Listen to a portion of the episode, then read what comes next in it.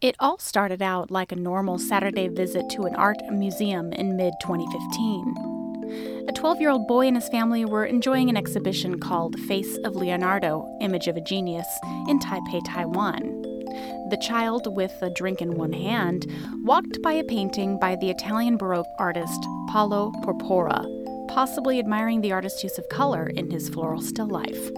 Suddenly, though, the boy lurched forward Apparently, he wasn't watching where he was going, and instead of walking by the painting, he tripped over its low guard railing and slammed his hands directly into the 350 year old canvas. Horrified, onlookers quickly realized that the boy had punched a fist sized hole in the artwork, which was valued at over $1 million. Well, at least he didn't spill his drink on it, am I right? But really, even though the artwork could be restored and repaired, it was destroyed in one fast but accidental swoop. And by the way, what art institution in their right mind would allow anyone to take food or drink into an exhibition? But I digress. Kind of. Regardless, though, I do feel sorry for the poor boy. Sure, he could have and should have been more careful, and that Baroque painting would have better been protected if it had been properly glazed with museum quality glass. Ultimately, though, it was an accident. The boy never intended to harm the painting, nor to do so in such a hapless and undoubtedly embarrassing way.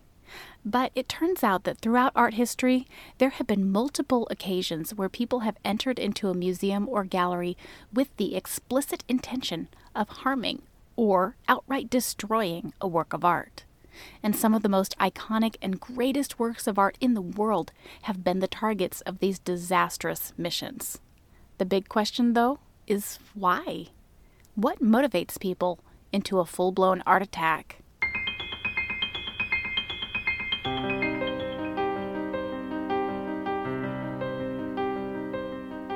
Some people think that visual art is dry, boring, lifeless. They might remember childhood field trips to museums stuffed with cranky old women, deathly silent galleries, and dusty golden frames hanging on the wall. But sometimes, the stories behind those paintings, sculptures, drawings, and photographs are weirder, crazier, or even more fun than you can imagine. Art history is full of murder, intrigue, feisty women, rebellious men, crime, insanity, and so much more. And today, as part of a new series of episodes featuring bigger topics in art history, we are going to examine some of the biggest attacks on art masterpieces, as well as some of the theories behind this strange action. Exploring the unexpected, the slightly odd, and the strangely wonderful in art history. This is the Art Curious Podcast. I'm Jennifer Dasal.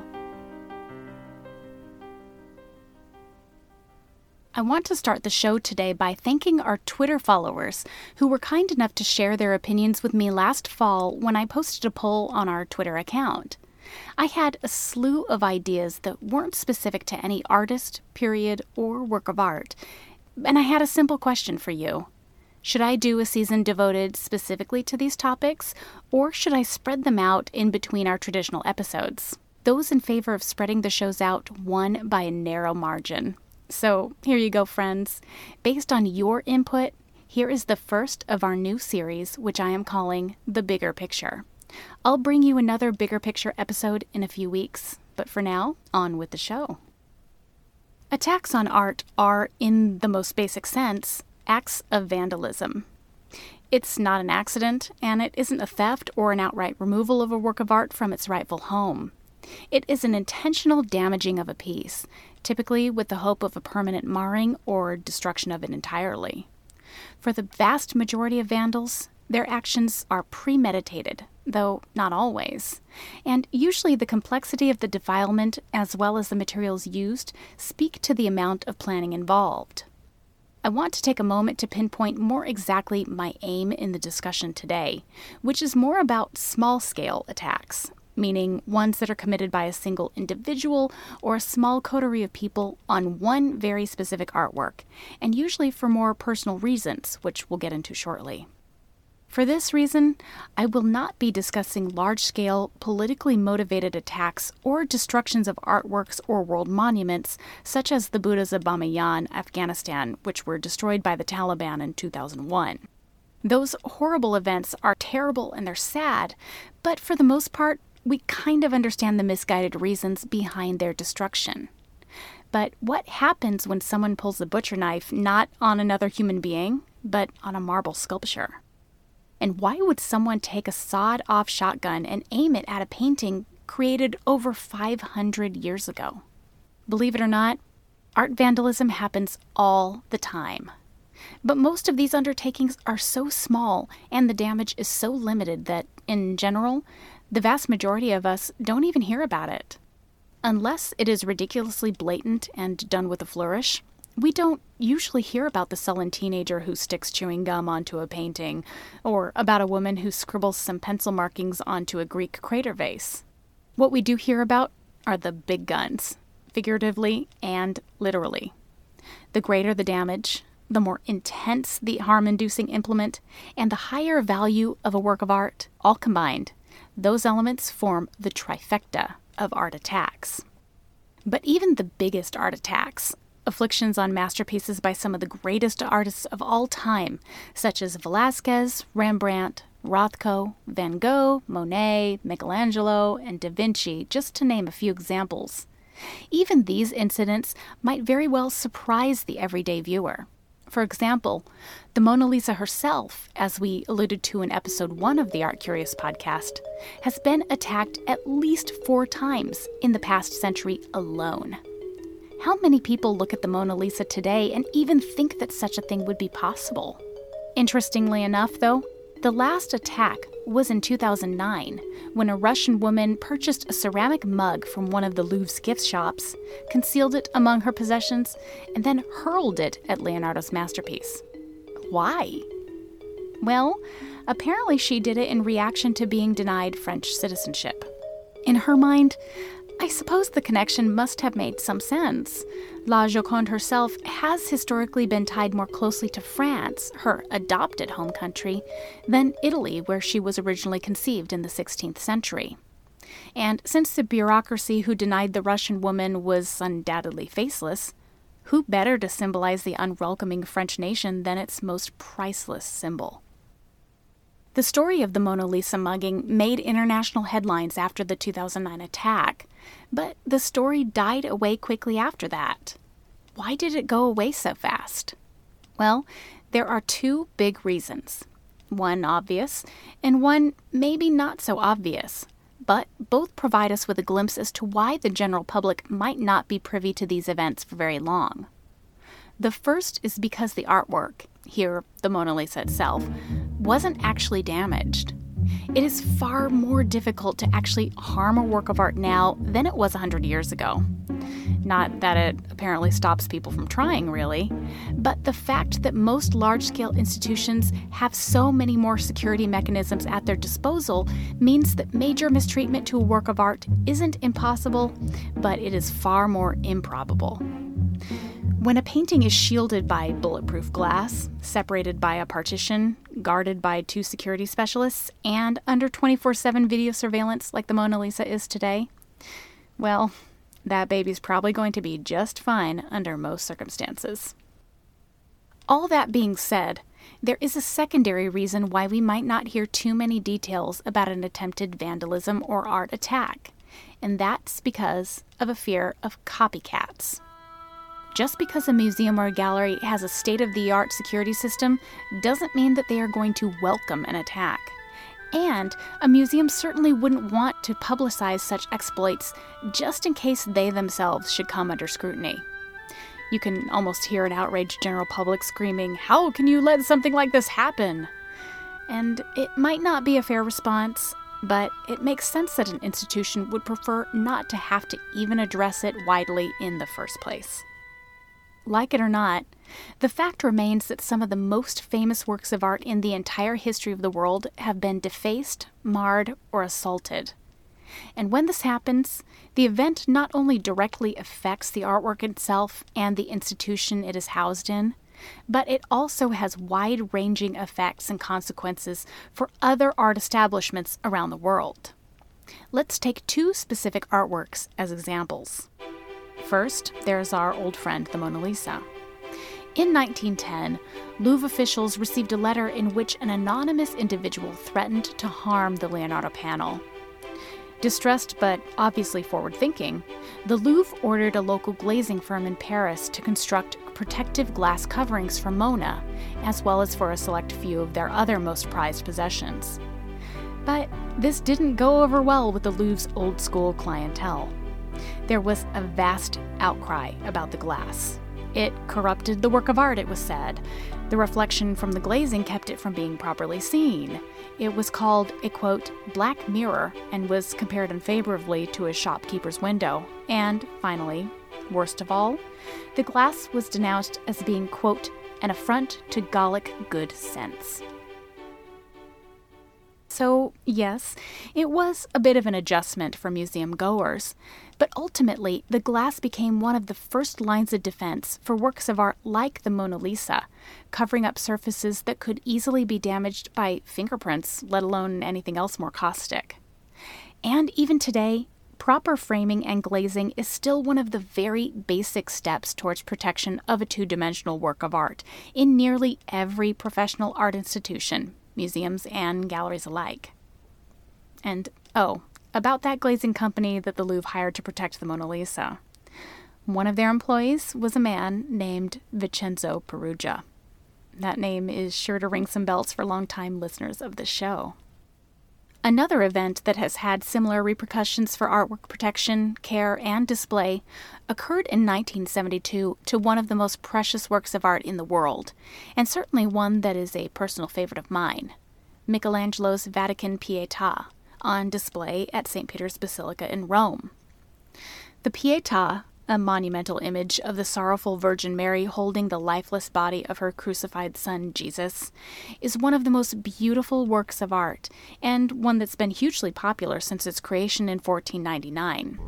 Over 450 years later, in May of 1972, an Australian man of Hungarian origin named Laszlo Toth jumped over the altar at St. Peter's and ran directly to the Pietà, striking it with a rock hammer over 15 times. As he attacked the marble sculpture, he screamed, I am Jesus Christ, risen from the dead. Before he was, thankfully, tackled by other visitors and by Vatican officials, Toth had done significant damage. He broke off Mary's left arm below the elbow, fractured her nose, and removed her eyelids, among other things. Toth, of course, was certifiably insane, so instead of being brought to trial for his vandalism, he was committed to an Italian psychiatric hospital for two years before finally being released and deported back to Australia. And it turns out his actions were never prosecuted. So he died in Australia in 2012 after living the remainder of his life out of the spotlight. Luckily for us, the Pietà has been reconstructed using the fragments of marble chipped off at the scene of the crime, as well as small pieces removed from the back of the sculpture and typically hidden from public view. But traces of the damage still remains, and if one was granted access to examine the work of art in detail, those changes might be noticeable. The Pietà, when it went back on view 10 months later, was located to a small side chapel off the entrance of St. Peter's, placed at a distance and behind, yet again, a solid sheet of bulletproof glass. And it is here, in this safer yet more remote viewing space, that tens of millions of visitors make pilgrimages to see the work of art every year. Previous to this attack, many three dimensional works of art, particularly sculptures as monumental as the Pietà, were considered fairly indestructible. The logic went hey, it's big and it's made of stone. It's going to be fine, right? But the 1972 incident changed all that, and even these works of art began being placed behind glass. The fact that Laszlo Toth was certifiably mentally disabled brings up an interesting question about art vandalism. For most accounts, it appears that Toth was a religious fanatic who did see himself as the real Jesus Christ, so he may have been inspired to let loose on Michelangelo's creation in order to decimate Michelangelo's portrayal of Christ. And the poor Virgin Mary just somehow ended up being in the line of fire. The line between reality and fantasy somehow blurred for Toth. And why did he pick the Pietà? Well, two explanations help us here. The first is that Toth happened to be living in Rome at the time, so geographically, it worked. But in a Catholic country with a serious amount of great religious masterpieces, there was certainly no shortage of depictions of Jesus to choose from. So, why the Pietà? It's actually pretty straightforward. It's probably because the Pietà was the most famous, most well loved, and the most iconic the damage he could have done to it would be the most noticeable. For the most part, it seems like there is one singular underlying characteristic that defines why certain works of art are attacked. And I am going to use one more example to illustrate it. In 2007, a Cambodian born artist named Rindy Sam was apparently so overcome by viewing an all white canvas by Cy Twombly that she leaned forward and kissed it leaving a smear of red lipstick behind. As Sam told reporters, quote, I stepped back and I found the painting even more beautiful. The artist left it white for me. Twombly's painting was worth nearly $3 million, and with a purported act of love and possible artistic collaboration, Rindy Sam changed it forever. Why? One word power. This is the bottom line that draws all of these art attacks together. The works of art that are singled out for defacement and destruction tend to be the ones that are the most striking and stirring, the most memorable, the most expensive, the most iconic, the most symbolic. And when you're going to make a big statement, you're going to want to get the biggest bang for your buck, so to speak, and so you choose the splashiest target available. But there's also a psychological power that takes this argument even further. As UK arts journalist Jonathan Jones writes, truly great artworks, quote, have a power that expands your mind's eye as you gaze to them. To deface one of these is to deface something with life and magic. It is a horrible fact that people, for whatever reason, feel compelled in an art gallery not to stand and look, but to scribble, or throw acid, or pull a hammer. They tend to pick the most potent and authoritative works of art for their assaults. It seems there is a psychic force in truly great works of art that draws the attacker. One word that art critics and art lovers frequently use is transcendent.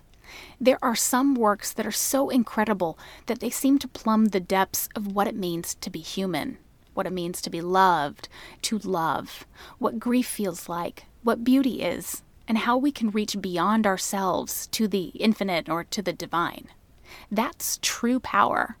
And for some people, that's just too much. It actually causes its own type of madness. And when I say this, I am talking about an actual psychologically verified madness, an unusual disorder called Stendhal syndrome, which also goes by the names of Florence syndrome or hyperculturemia. These are fancy ways of saying that works of art, especially works of art viewed multiple times in one contained place, like a museum, a cathedral, or an art gallery, they can cause sensory overload. For most people, the effects of Stendhal syndrome are mild and only temporary, consisting mainly of anxiety, dizziness, nausea, and disorientation. But in more extreme cases, it can cause paranoia, hallucinations, and fits of insanity, wherein an individual might be so overwrought that the only way to recover is to lash out at the supposed antagonist, the work of art. Psychologist Mark Griffiths at the UK's Nottingham Trent University has written about the syndrome, noting that the term was named after the 19th century French author Henri Marie Beyle, better known as Stendhal, who had a memorably negative experience while viewing Giotto frescoes in Florence's Santa Croce Cathedral in 1817. Stendhal wrote, quote, I was in a sort of ecstasy from the idea of being in Florence, close to the great men whose tombs I had seen. Absorbed in the contemplation of sublime beauty, I reached the point where one encounters celestial sensations. Everything spoke so vividly to my soul. Ah, if I could only forget. I had palpitations of the heart, what in Berlin they call nerves. Life was drained from me. I walked with the fear of falling. Over the past 200 years, there have been countless cases of individuals suffering from both physical and psychological symptoms associated with art viewing. Some researchers have noted that other famed individuals besides Stendhal have written about their own temporary art madness, including Carl Jung, Sigmund Freud, Marcel Proust, and Fyodor Dostoevsky. But as Griffiths noted, it wasn't until 1975 that the condition was considered viable and officially named by a Florentine doctor named Graziella Magherini, who noted more and more individuals suffering from what she originally called the tourist disease.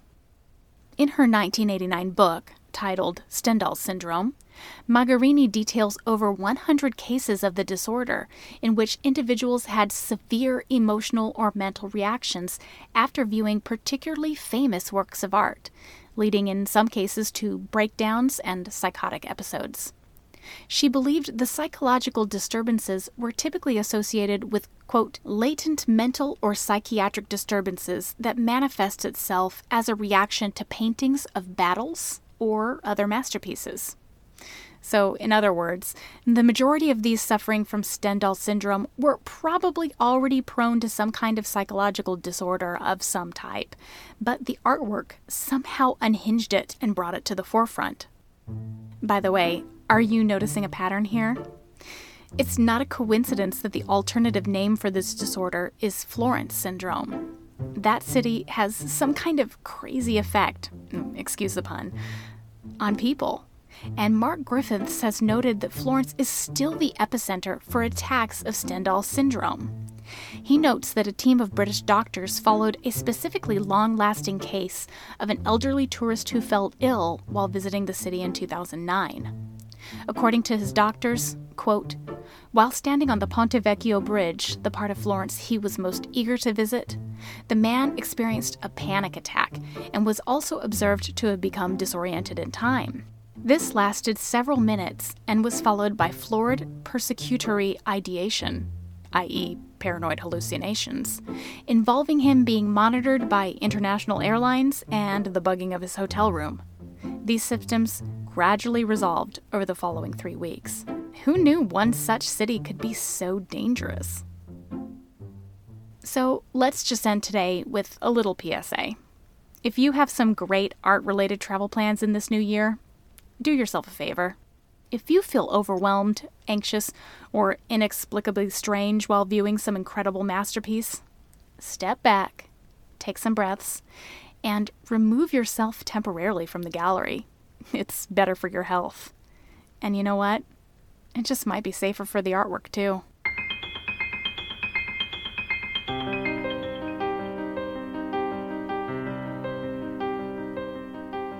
Thank you for listening to this episode of the Art Curious podcast.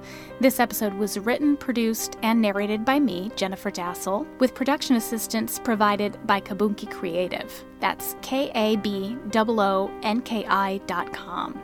For images, information, and links to our previous episodes, please visit our website at artcuriouspodcast.com. And if you like the show, let me know. Contact us via our website, email us at artcuriouspodcast at gmail.com, or find us on Twitter and Instagram at artcuriouspod. Most importantly, remember to rate and review our show on iTunes or wherever else you get your podcasts. You wouldn't believe how much it helps us to find new listeners. Please check back in a couple of weeks when we'll post a new episode featuring the unexpected, the slightly odd, and the strangely wonderful in art history.